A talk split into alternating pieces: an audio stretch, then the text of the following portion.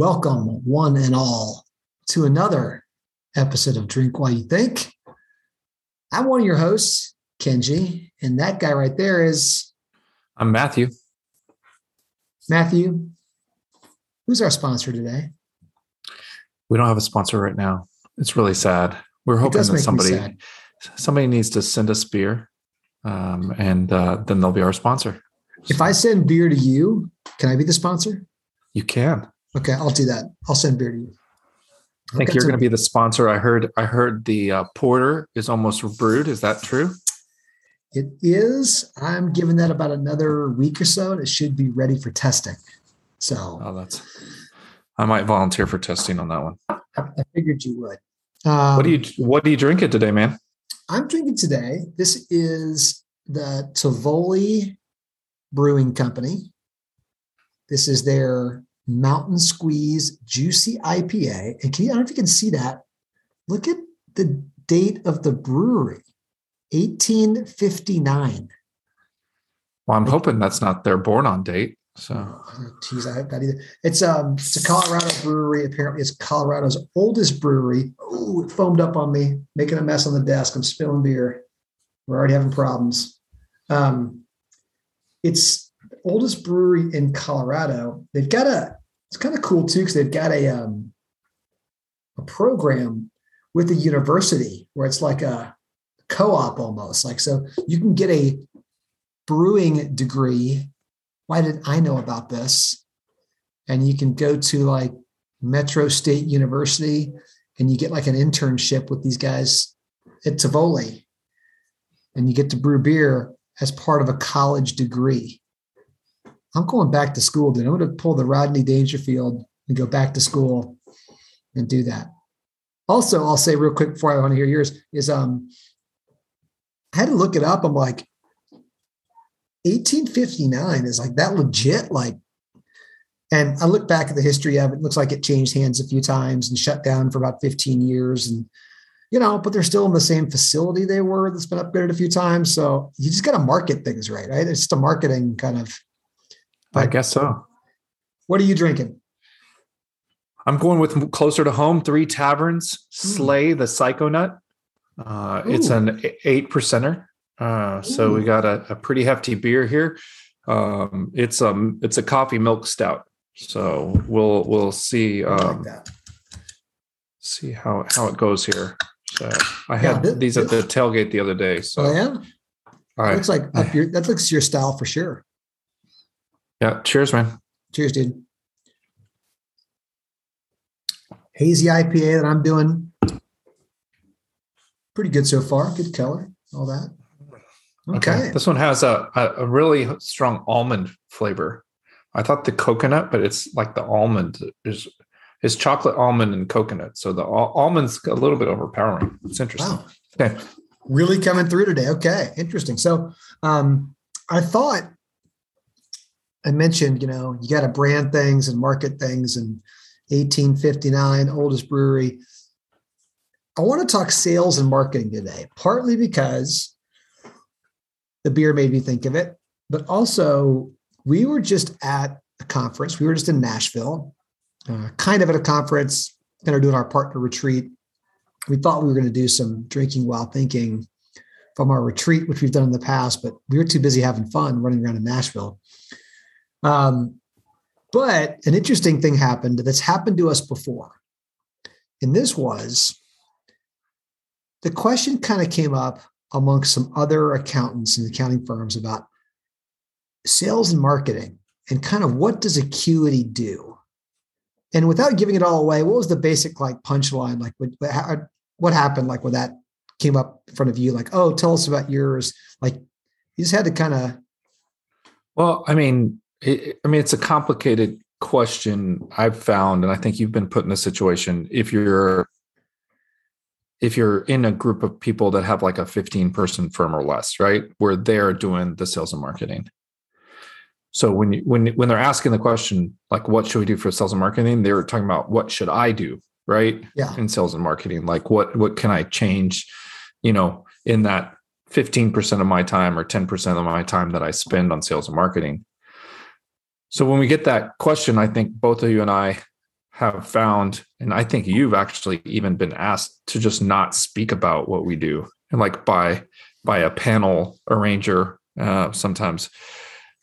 So I I, I found myself yeah. in that situation this time. Like they didn't nobody asked me not to, but I didn't feel like my perspective would be productive for a smaller firm. Yeah, and so I think that's kind of the teaser for us is we're basically get told at, at times don't even bother talking about your sales and marketing because it's just it's too out there. It's just too different. But I thought we'd dig into it a little bit, maybe try to break it down a bit and and hopefully help some other firms out there like today that some friends who are watching other firms who are doing it. Sure. So I got a, I got a series of some questions. Okay, let's start with the first question. In one word, how would you describe Acuity's sales and marketing function? Volume. Volume. Ooh, good word. Good word. Volume. Yeah. Um, the word that came to so my mind to... was mine was experimental. Like experimentation yeah. was the one.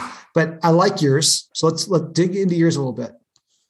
Well, if you're talking like our sales representatives have to make about 300 reach outs to reach out to 300 different people to get one client. Right? So from a it's just a a volume play, right? Yep. Yep. So for those of you out there like we did we looked away from accounting firms when we built our sales team. So we looked at what SaaS companies do, like software companies do. And they have this process where they identify, uh, you can call it a niche, or um, the, they call it frequently an ideal client profile.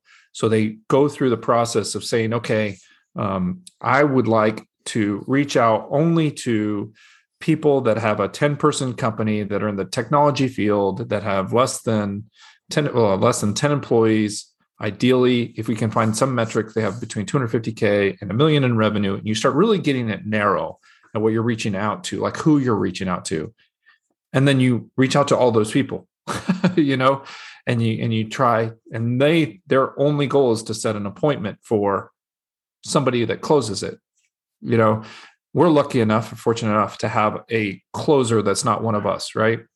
So i think a lot of the firms are not in that situation so that's kind of different. But so we have separate people that all they do we call sales development reps all they do is seek out people that fit our customer profile send them emails push them to our website whatever it takes and then uh, try to set appointments if they get a hold of them for our closer who we call an account executive so, and then our account executive does what you would normally think, right? You runs a an hour long first meeting. He he, if there's follow up and he needs to bring in an accounting resource to get more technical, or if there's something he can answer, he sets a second meeting. If there's not a second meeting, he actually gets to a price quote. He sends the price quote. You know, he'll either set a follow up meeting or do a video review of the price quote, and then people have to make a decision, right? So I don't know if that's the the the summary, but like it's all about numbers, right? It's all about, and if we can get the numbers from, if you do a hundred reach outs, you get a client. It's way different than when you do 300, you can get one client, right?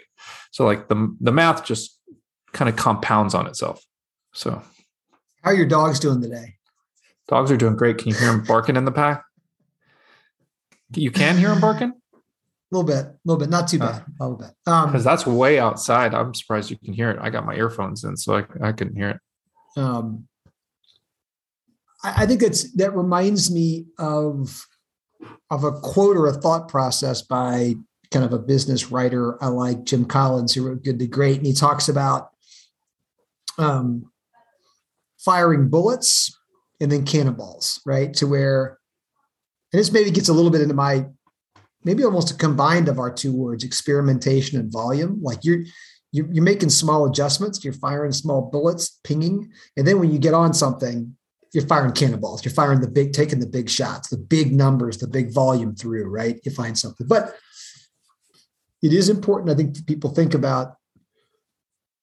Again, it throws people off um, when they think about the the pure volume, the number of no's you get, or right, or non-responses you get.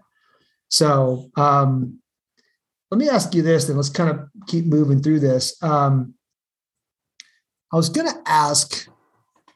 You kind of identified it like what, how this differs from most traditional CPA firms. We kind of talked about that a little bit, but I mean, I guess you were in a business development role when you were in public, right? But did you have yeah. you didn't have any form of this well, type of outbound, right?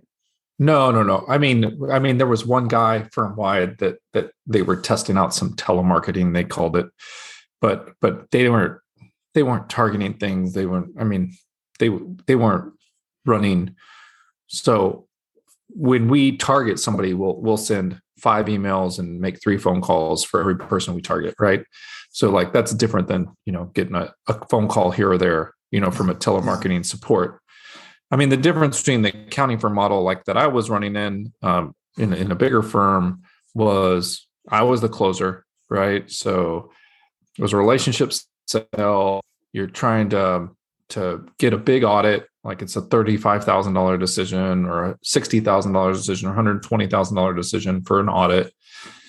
You're trying to get referred in. It's a different kind of sales process because you're trying to get people that know that person to especially the bigger you get uh, once you start getting over 50 or 60k you started needing people to to we we call it the good word like put a good word in for you right uh, on the side um, you know where you'd have people that knew the person either by scouting them on linkedin or somewhere else through the organization. And you could network out uh, an organization I mean, for the stuff that we're selling, the average, I mean, our average customer spends, you know, eleven hundred bucks a month. So you're talking about thirteen k a year.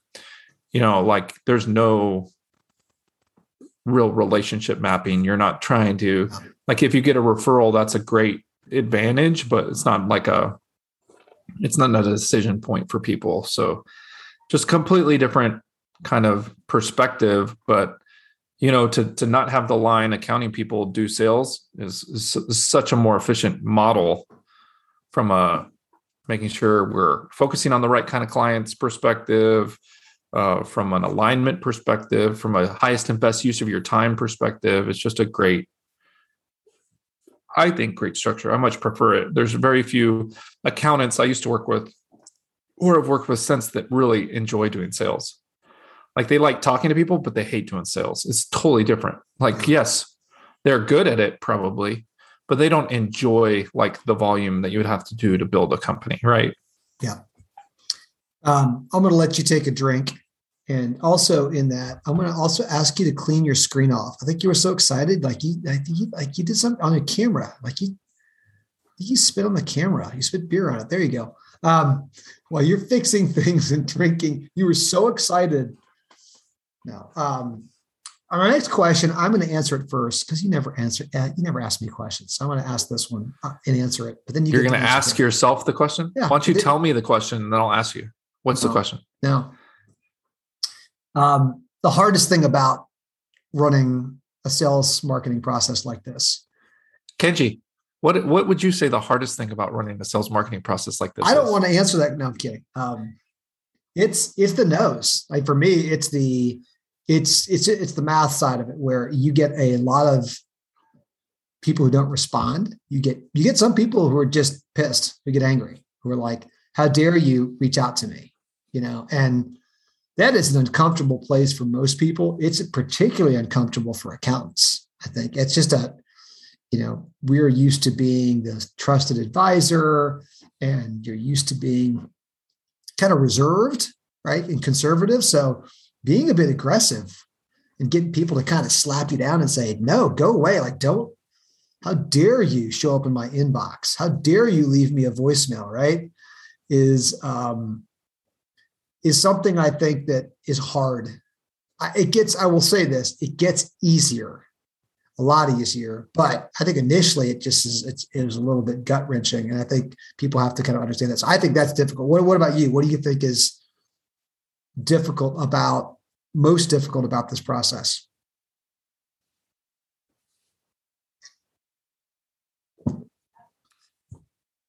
I, I, mean, this would be a personal thing. I'm not a micromanager, right? And so if you have somebody running sales and marketing, they need to really be a numbers person A B testing what's working, what's not working, making more frequent changes.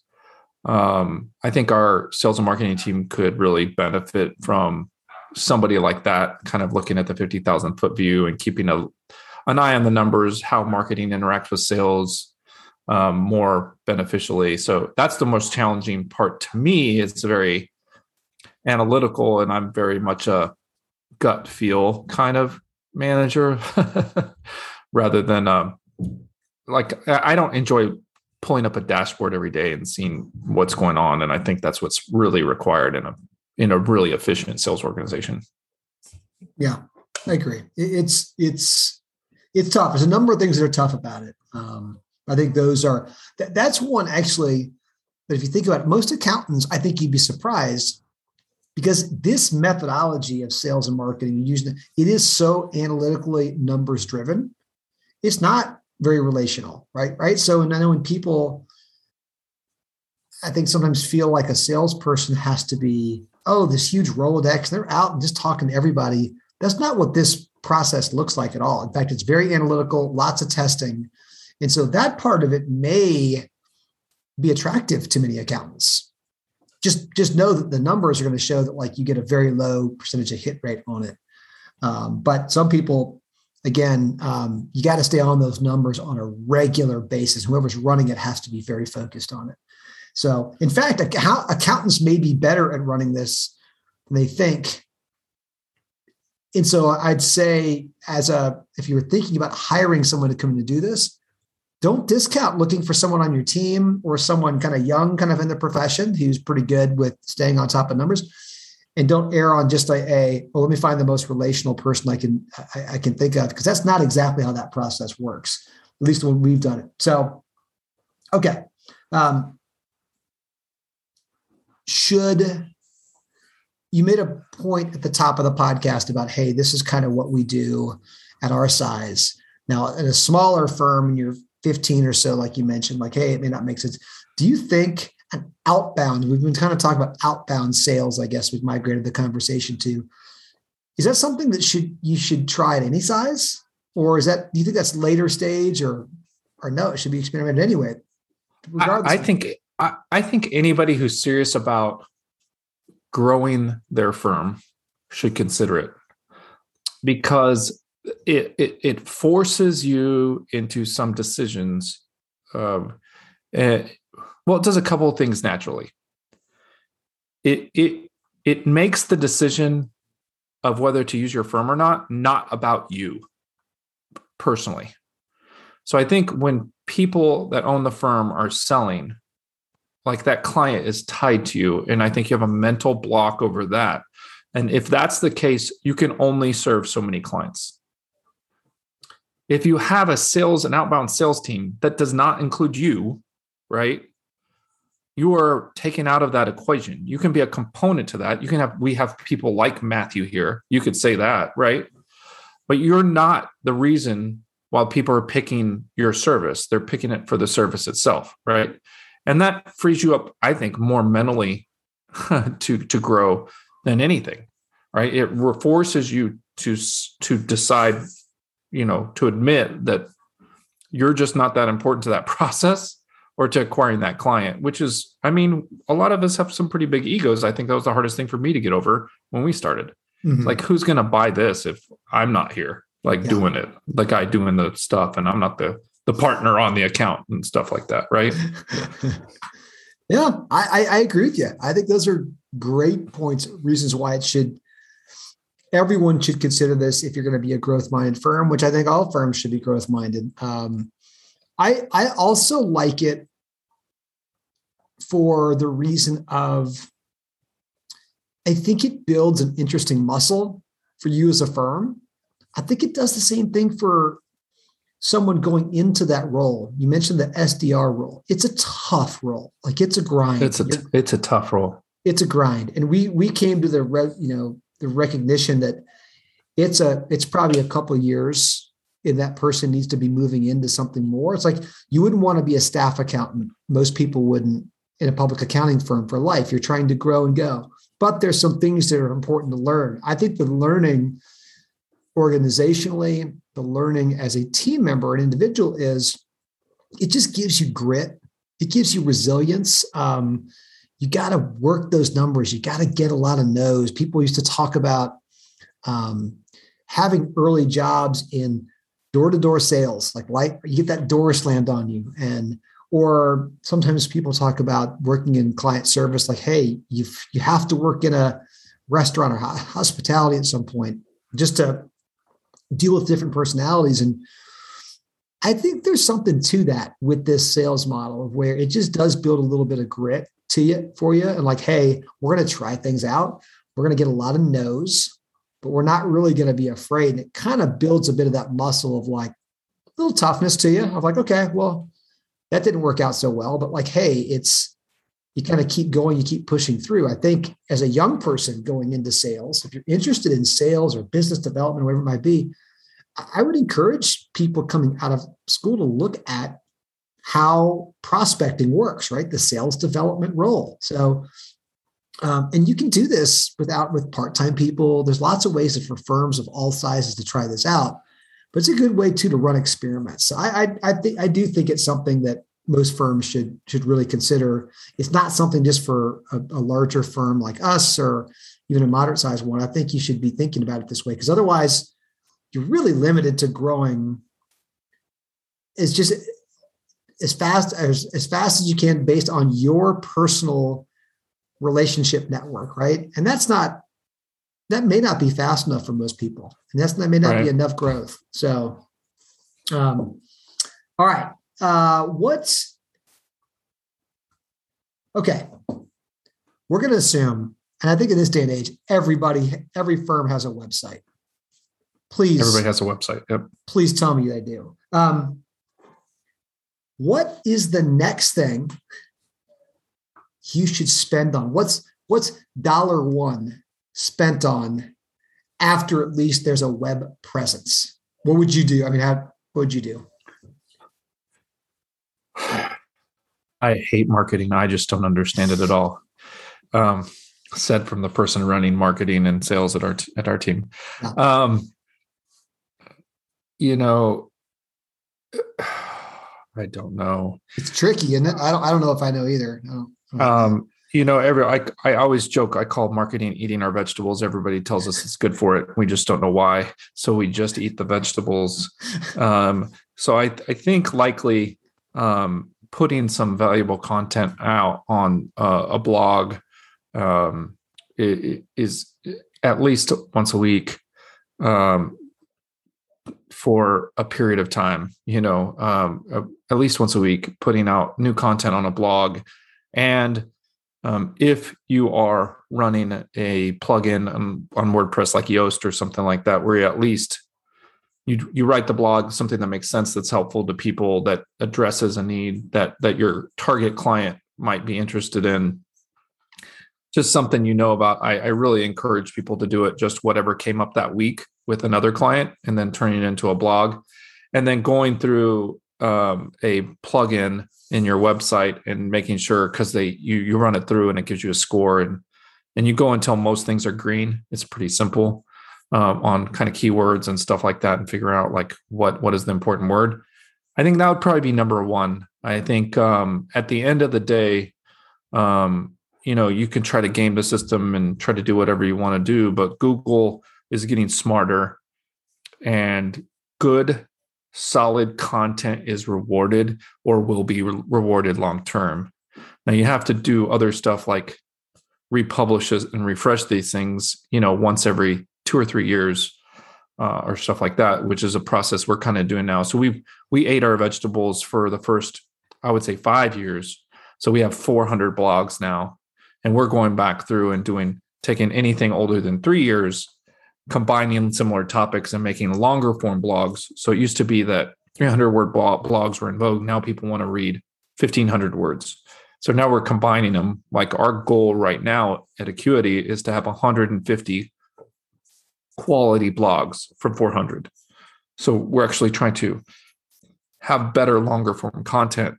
But if you're just starting out, I would just say take today's problem you dealt with with your client or this week's coolest problem make it generic, put it on the blog, run it through an SEO tool and then um, post it. Just put yourself out there. I think um, people like people who are helpful. Um, I, I mean, I I think paid's a whole other world that you just don't want to. That's definitely not the first damn thing you do, because uh, you got to have a website that's converting and tells a story. Because paid just gets people to your website, so it's a it's a it's a whole other beast that we we're not we're still not optimized for right now. No, if you're going to do paid, you have to be so on top of measurements, right, of it. Because I was going to say that, um, yeah, I don't think I do paid either, but I would say, I think this is consistent with what you talked about with content is you spent the time, you built the website, you've got to push people to the website. You have to. You have to get people on the website. It is the modern day brochure, it is your neon sign, it is whatever it is. It tells your freaking story. And you and I have had a very strong proclivity to it. We think actually tells the story the most is like probably your pricing page. I, I, I think get that pricing page compelling. Everyone does accounting services, whatever. Show how you price for what you do. I think that's a huge thing. And so focus on it, probably use more refinement of the website measurements so spending around that because you've got to get people there. And, and if you just build a website and you do SEO to get people there and you think it's going to convert, it's not going to convert. You have to run lots and lots of tests, but um, you're also not done. You go build a pretty website and you probably put up on LinkedIn somewhere like, hey, come and look at Acuity's new pretty website. Okay, great. You're going to get a few hits on that for a couple of days, maybe. And then it's done you've got to do and, and, content is the best way to push people there. I think blog posts blogs are good. There's a lot of people working with video these days. Whatever it takes to push people back to your website is is where i would go next. And then spending a little bit on tools so that you can understand what's happening on the site. Oh they're going to this page. Oh they're not. They're getting stuck here. Wow like this blog post is getting a lot of traction. Some of those are not even things you have to spend on. But if you're not comfortable with that, get someone to help you spend a little bit on that, figure out where they're going because it's just like, what's the point of having a website if nobody goes to it? If nobody goes yeah. there, it just makes zero sense. So, um, yeah. Yeah, we still have that one blog I wrote in 2012 that's our top blog ever of all time. It's about guaranteed payments versus draws. And we didn't even do taxes at the time. No. It just had come up with a client. So I wrote it down. And then over the years, every three or four years, we make something prettier for that thing. We put some charts on it. Then we added a call to action. And here's a bonus for anybody who's hung out this long who won't. There won't be anybody who, who listens this long. I think the best thing you could do is build a tool, build a calculator. We've seen this before, whether it's in oh, Google, oh, yeah. Google Sheets, do something, give some value. Hey, we did this. Here's our free PPP worksheet calculator, right? Oh my we gosh. People flooded to that. We had, we had, we were like hundreds or thousands, like hundreds a day to the website. We had 150 downloads a day for that for a while for the PPC PPP calculator. Yeah, if you have crazy. any kind of tool you can give away for Just free, do that. It's un, that's unbelievable. I mean, I remember looking up at that because we all we did was we linked to a Google sheet, and that Google sheet you look up in the corner about who was on it, and like there's just like this huge like hundred plus people in a Google sheet you're like at a oh time, my, at a yeah. time, at a time. It's crazy. So I, I, would spend some time thinking about what you can give away that has some value. Um, there's my bonus for people who stood around this long. Um, last question before we start rating the beers. Um, we've been doing this, I think, around seven or eight years. We've been kind of playing around with this. What do you think is the single thing that's changed the most in that time frame from what we've what have we changed the most in the way that we approach sales and marketing since we started?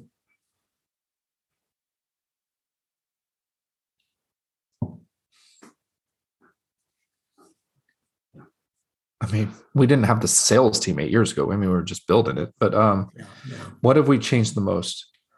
I think, or what's um, maybe what's maybe changed the most. I think what's changing the most right now is video. and video and mobile. Um, we're about to have to be like our buyers are about to be mobile buyers in the next 10 years, um, maybe the next five years. So I think the biggest thing we've changed is that people are probably looking at their our website from their phones or is about to change. I think is a more important thing is we're having to start getting ready for that um, which is a different than a desktop experience. And we're just to have to be mindful of that on the website side. Um, from the just, I mean, that's uh, what do you think? Because uh, I, mean, I, I, there's think, there's so much has changed, like just from cloud perspective in the last. I, I think the numbers have gotten even harder on nobody. Nobody, very few people respond over email or answer the phone right? So people think that's a failure. Oh, the model of outbound doesn't work. That's not true. It's just people are so used to it, right? No I mean, you you're still a little bit of an odd duck, but you were the one person for a long time I knew like you'd answer every phone call. But even you don't do that anymore. Like nobody does that because it's just everybody knows when a spam call is coming through or it's labeled as spam or it's unknown. Nobody answers that. So you don't get anybody offhand who goes, oh, that's funny. You happen to call. I was looking for bookkeeping or tax service. That never happens. So everyone's wise to that. But that still puts them into your funnel. That still you can still have an interaction with them. I think people are probably more in some ways okay with it. Like, yeah, I'm just kind of used to it. And then if they end up coming back to it later on, that's fine. So I think those numbers and conversion rates have gone down, I would say. Uh, but I agree with you on video. And I also think you and I very much believe this that it's going to come up soon to where people do want to buy online right there without talking to a salesperson. That yeah. is not quite there yet. It's getting close, but it is completely logical to me that people are going to want to buy anything and everything exactly like they buy things on Amazon. That's what we're closest to understanding. That's what we, we all prefer is the Jeff Bezos company of Amazon, you know, all that. That's how we want to buy. We've been conditioned to buy that way. So our experience is we want to buy that. We want to go there and go, what are what are rankings of this and then what have other people said about Acuity services? How do I make it easy to purchase in one click? How do I get it delivered to me quickly? How can I return it easy if I need to?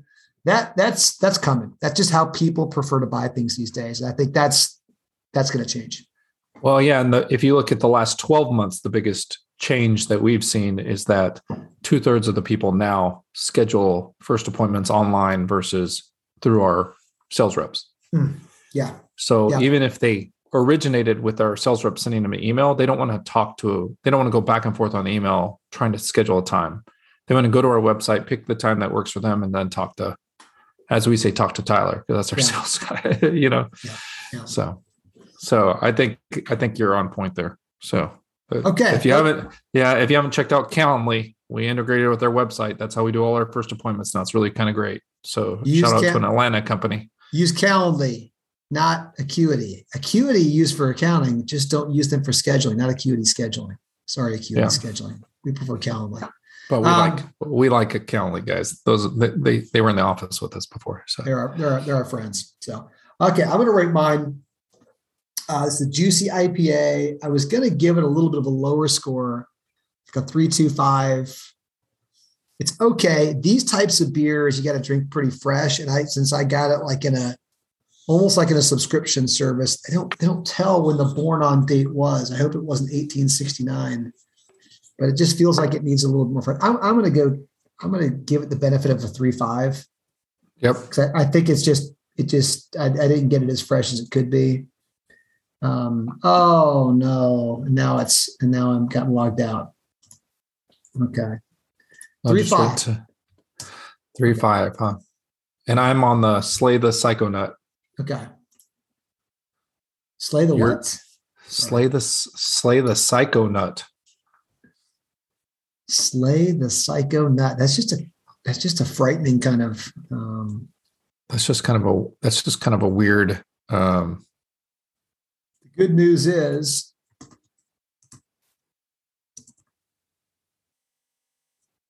Slay, S L A Y. I was thinking Christmas. I'm sorry. There it is. Did I just see though that um here it is. Uh, Okay. uh, yeah, I'm. I'm not. It's not a buy again for me. It's a three five. Ooh, a couple of three fives. That's a that's a that's a brewery like. I think something just popped up here a minute ago. We got some kind of badge or something that just said something about your one of your favorite places, Matthew. Some kind of invite to to uh what's um Wrecking Bar? Wrecking Bar is having some kind of Win. I Oh, I got it. We'll go. We'll go that. We'll go there after all. Line. If anybody's in Atlanta, go to Wrecking Bar to eat. It's the best place to eat in town. So it's great. It's my. Um, it's my weekend place. Laura and I go all the time.